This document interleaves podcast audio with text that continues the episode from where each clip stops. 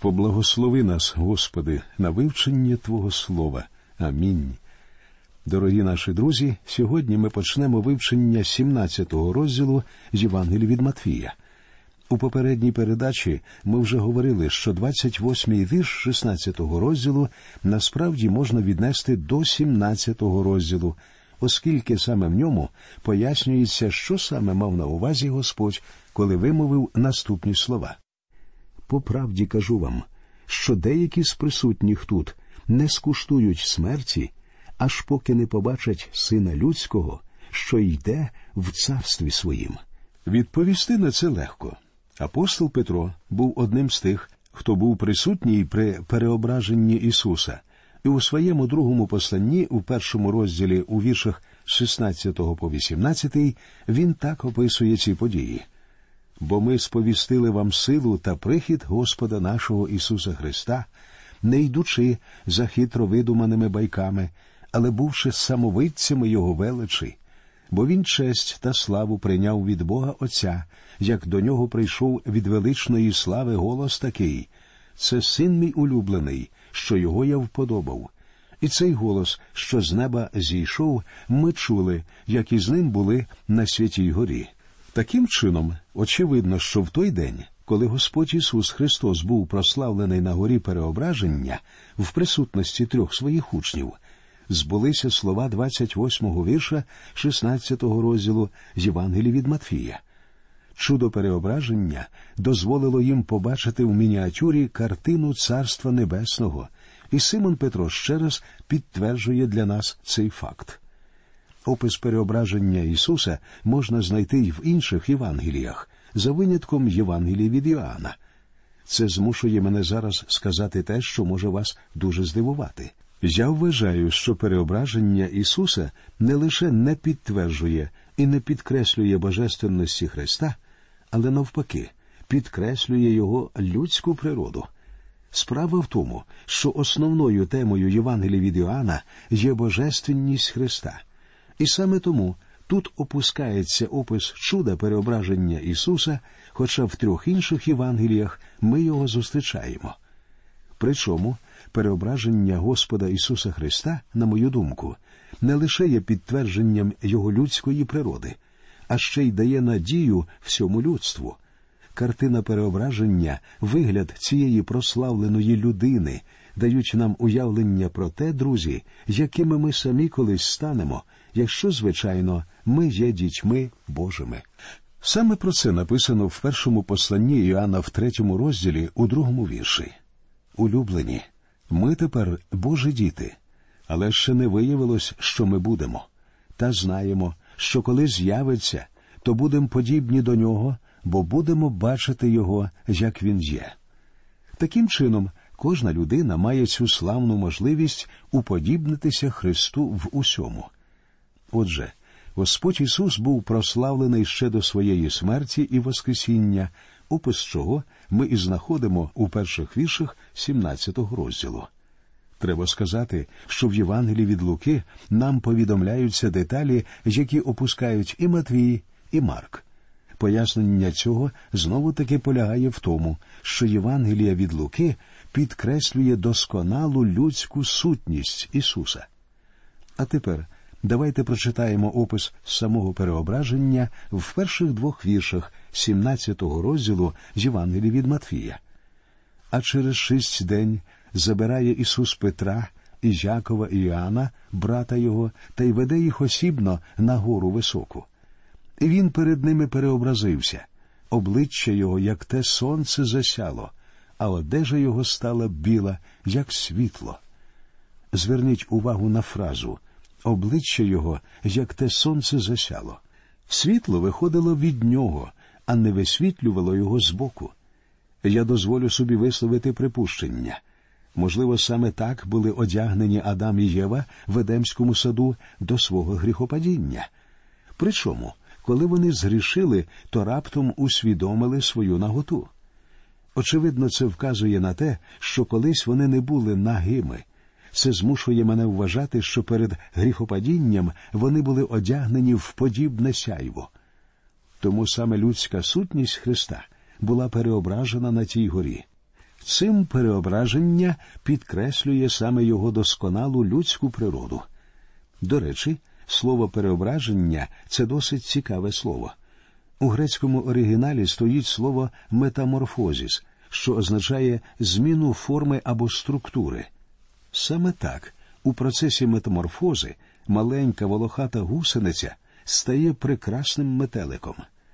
Так і моє нинішнє тіло, немічне і хворе, колись буде переображене, причому переображені, змінені у момент приходу нашого Господа Ісуса Христа, будуть навіть ті, хто буде живим на той момент. У цьому і полягає надія людства. Далі ми читаємо третій вірш. І ось з'явилися до них Моїсей та Ілля і розмовляли із ним. Моїсей був представником закону, Ілля був представником пророків. Мойсей помер, а Ілля покинув цей світ у вогняній колісниці.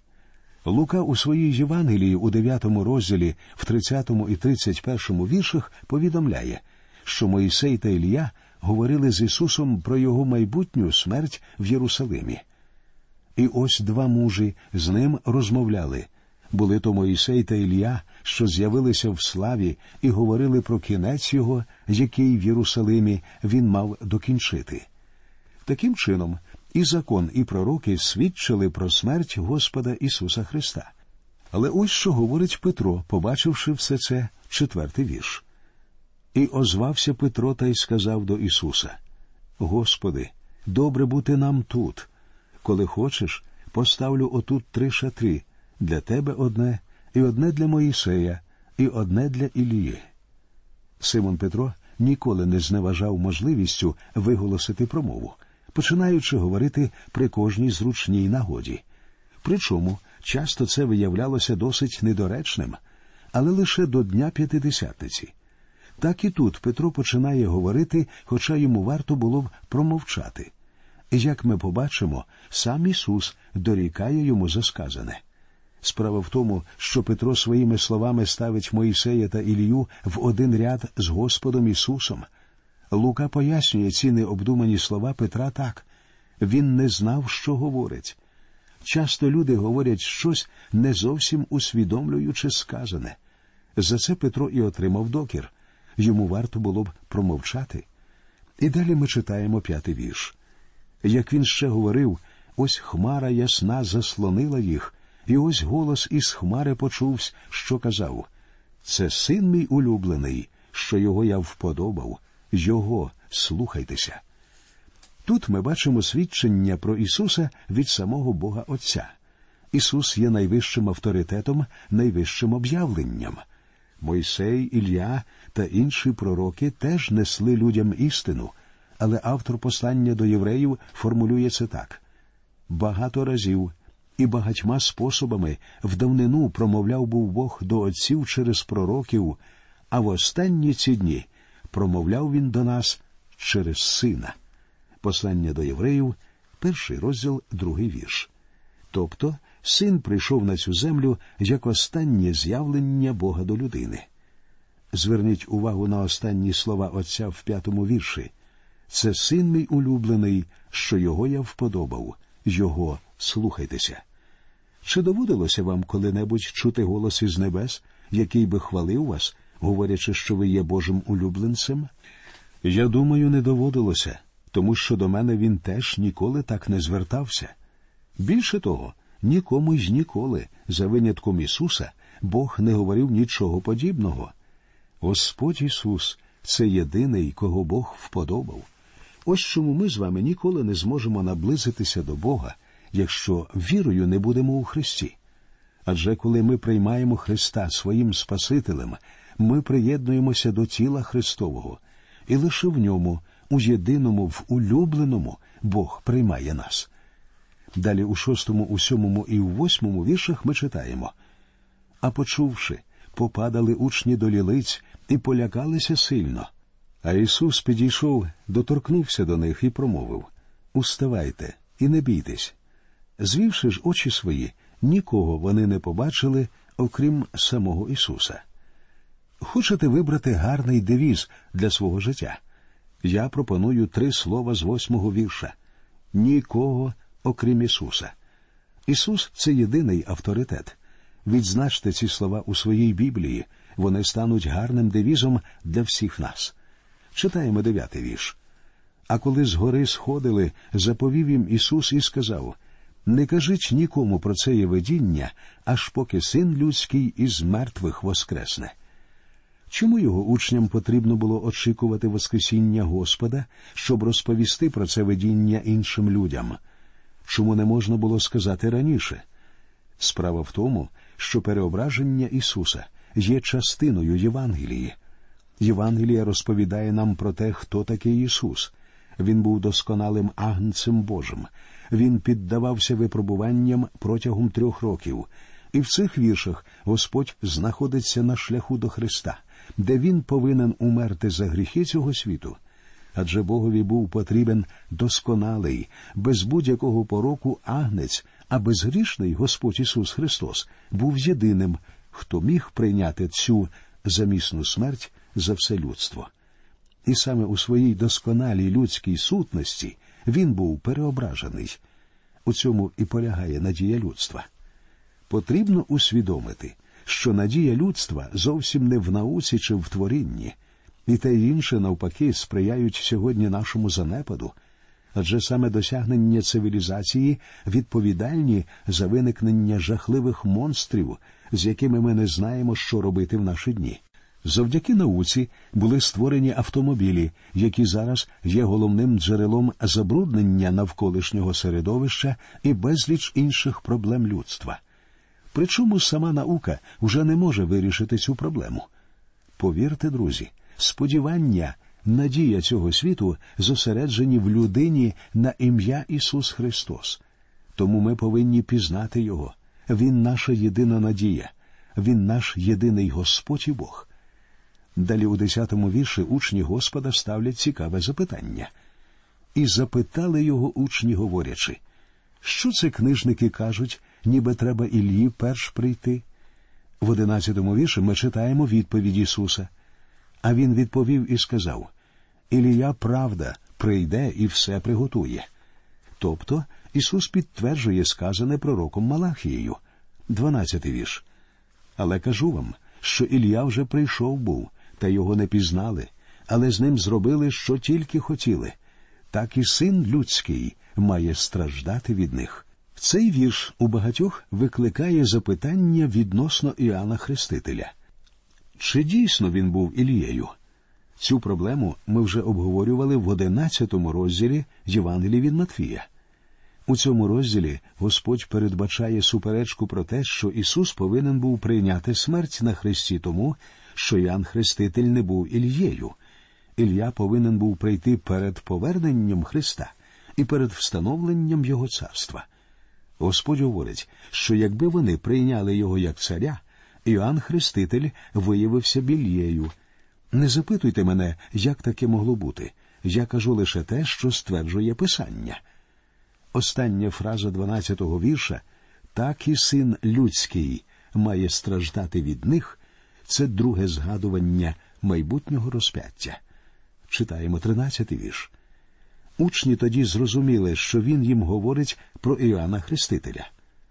У наступному уривку, що починається з 14-го вірша, Царство Небесне розкривається перед нами у тому вигляді, у якому воно існує в сучасному світі.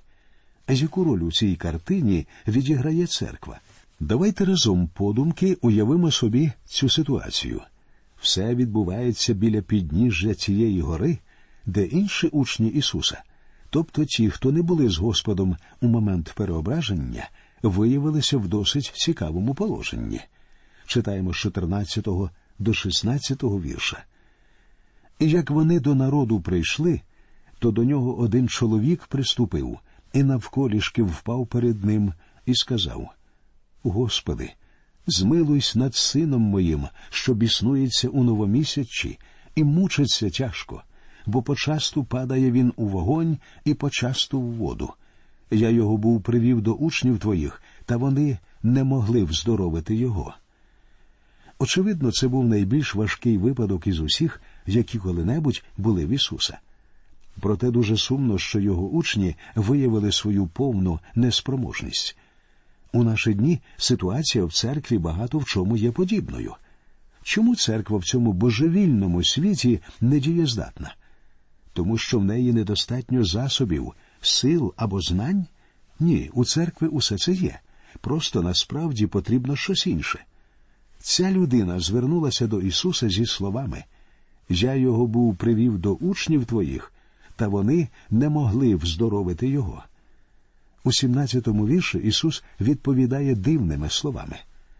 А Ісус відповів і сказав О, роде невірний і розбещений, доки буду я з вами, доки вас я терпітиму, приведіть до мене сюди Його. Ісус, друзі, це великий лікар, і тому принесіть йому всі ваші проблеми. Далі 18-й вірш. Потому Ісус погрозив йому, і демон вийшов із нього, і видужав хлопець тієї години. Ісус дорікнув своїм учням, а потім вигнав демона. Подивіться на реакцію учнів у 19 і 20 віршах. Тоді підійшли учні на самоті до Ісуса і сказали, чому ми не могли його вигнати? А Він їм відповів через ваше невірство. Бо по правді кажу вам, коли будете ви мати віру, хоч як зерно горчичне, і горі оцій скажете перейди звідси туди, то й перейде вона, і нічого не матимете неможливого. Зверніть увагу на фразу і нічого не матимете неможливого. Тобто нічого з того, що відповідає волі Божої, не буде для вас неможливим.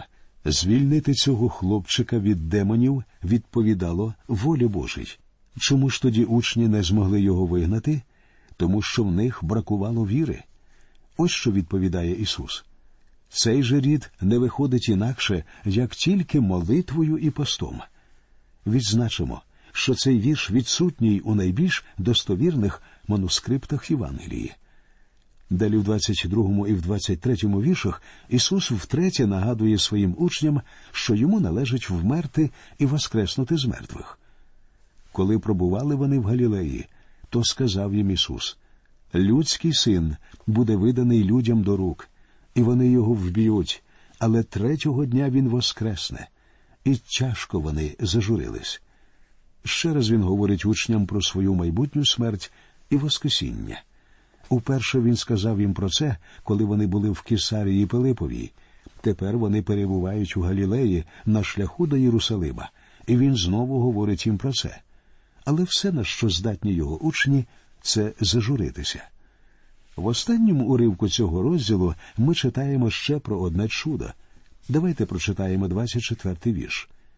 Як прийшли ж вони в Капернаум, до Петра підійшли збирачі дидрахм на храм та й сказали чи не заплатить ваш учитель дидрахми? Дидрахма це щорічний податок, який стягувався на утримання храму. 25-й вірш. Він відказує так. Як він увійшов додому, то Ісус попередив його та сказав Як ти думаєш, Симоне, царі земні з кого беруть мито або податки? Від синів своїх чи чужих? Слова попередив його означають, що Ісус просто увійшов перед ним читаємо 26-й вірш. А як той відказав від чужих, то промовив до нього Ісус Тож вільні сини. Ісус намагається показати Петру, що так само, як царська сім'я, звільнена від податків, так і він, син Божий, не зобов'язаний давати гроші на утримання Божого дому. 27 вірш. Та щоб їх не спокусити, піди над море та вудку закинь, і яку першу рибу і зловиш, візьми і рота відкрий її, і знайдеш статира. Візьми ти його і віддай їм за мене і за себе. Безсумнівно, спосіб, яким він отримав гроші, був досить надзвичайним. Тут Ісус продемонстрував, що Він володіє всім тим, що колись втратив Адам. Тварини підкорялися йому, і ця риба, так само, як колись сам Петро, корилися його словам. Я вірю, що Бог колись наділив Адама подібною владою над усім своїм творінням. Однак Адам втратив все це в момент свого гріхопадіння. Пам'ятаєте, що говориться в книзі буття? І сказав Бог створімо людину за образом нашим, за подобою нашою, і хай панують над морською рибою, і над птаством небесним, і над худобою, і над усією землею, і над усім плазуючим, що плазує по землі. Буття 1, 26 вірш. І тут Ісус скористався цією владою над світом тварин, що Він мав від початку світу. У наступній передачі ми продовжимо вивчення Євангелії від Матвія і перейдемо до 18-го розділу. До нових зустрічей в ефірі. Нехай Господь рясно благословить усіх вас.